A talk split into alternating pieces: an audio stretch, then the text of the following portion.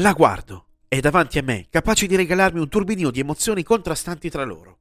Ammiro le copertine con i loro diversi colori, dalle più semplici alle più complesse, dalle più celebri a quelle totalmente sconosciute. Scorro i nomi degli artisti, alcuni famosi ed altri no. Passo le mie ingombranti e goffe dita da un disco all'altro, alcuni tra i più venduti, altri sconosciuti agli artisti stessi che li hanno incisi. Eccola lì, la collezione di vinili che ho ereditato da mio zio Lewis, colonna sonora di un'intera esistenza. Ma sono lì a testimonianza del fatto che possono esserci tanti generi e sottogeneri diversi, che però convergono tutti nell'unico linguaggio musicale che non conosce confini spazio-temporali. Sorseggio la mia birra per cercare di contrastare gli ultimi colpi di coda della festiva, mentre mi soffermo su un disco che fin da piccolo mi ha sempre incuriosito.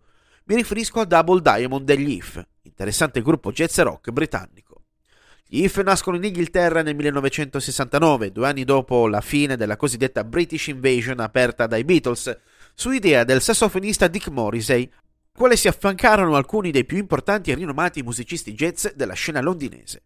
Ben presto Morrissey coinvolse nel progetto anche il chitarrista Terry Smith e il sassofonista Dave Quincy, entrambi provenienti da un'esperienza di militanza in un'orchestra jazz di più di 10 elementi. A pizzicare le corde del basso fu ingaggiato Jim Richardson, mentre a percuotere le pelli Dennis Elliott, giovane batterista con una già notevole esperienza nel suo curriculum, e il cantante John Ottingson, almeno fino al 1973, come cantante solista.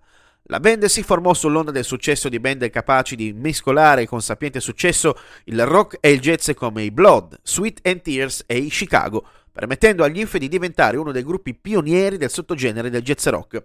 Dopo l'omonimo album di debutto, pubblicato nel 1970, il gruppo dà alle stampe un totale di 8 dischi per poi decidere di sciogliersi nel 1975.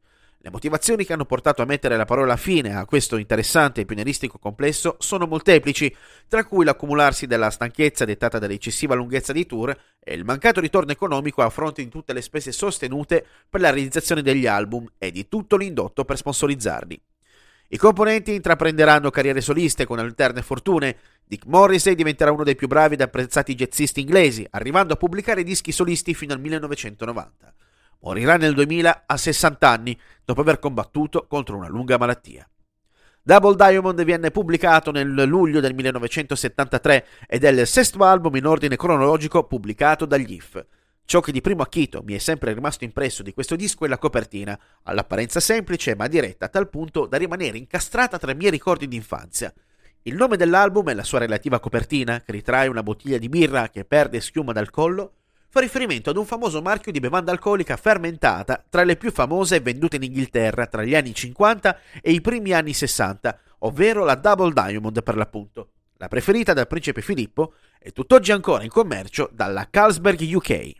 Brindo alla salute di questo disco, degli If e della gioia di poter ascoltare queste chicche musicali. Tracando giù metà della birra contenuta nella bottiglia, rutto con fierezza e metto il disco sul piatto dei dischi. E la puntina fa il resto. Il disco si apre con Play Play Play, spigliato brano dalle sonorità funky che mette subito l'ascoltatore a suo agio nell'ascoltare la chitarra elettrica di Terry Smith e il sassofono di Dick Morrissey fare l'amore insieme per creare un potentissimo sciame sismico di orgasmi sonori lungo tutta la durata del brano. Si prosegue con Pebbles on the Beach, ciotoli sulla spiaggia, brano di chiara ispirazione jethro-trolliana. Il flauto suonato nel brano fa sembrare Morrissey il più bravo degli allievi del pifferaio magico del rock di Ian Anderson. L'unico è il solo. Pick Me Up and Put Me Back on the Road è una fresca e scanzonata canzone in puro stile rock inglese, nella quale si possono avvertire i vaghi sentori di Who Are You degli Who, altro grandissimo brano di una band leggendaria, ormai famosa ai più per essere la colonna sonora della sigla di testa e di coda del telefilm CSI Scena del Crimine. Groupie Blue, Every Day She's Got the Blues, fa muovere il piede senza possibilità di controllo, mentre Fly Fly the Root Shot probabilmente uno dei brani più belli del disco. Una batteria in odore di bossa nova con una chitarra dal tocco funk che rende il tutto degno di essere ascoltato più e più volte. In definitiva, Double Diamond è davvero un piccolo doppio diamante. Una chicca imperdibile che merita di essere riscoperta e liberata dalla polvere degli scaffali, dove magari è riposta, e dalle mensole sulle quali, magari a vostra insaputa, tenete una copia. È un disco che si ascolta con piacere, capace di essere perfetta colonna sonora per creare la giusta atmosfera se vi trovate in compagnia della Dani California in grado di apprezzare certe sonorità. La puntina arriva all'ultimo solco della lato B del disco, la musica finisce insieme alla mia birra e un turbinio di emozioni e ricordi mi investe come un tir a tutta velocità senza possibilità di salvezza.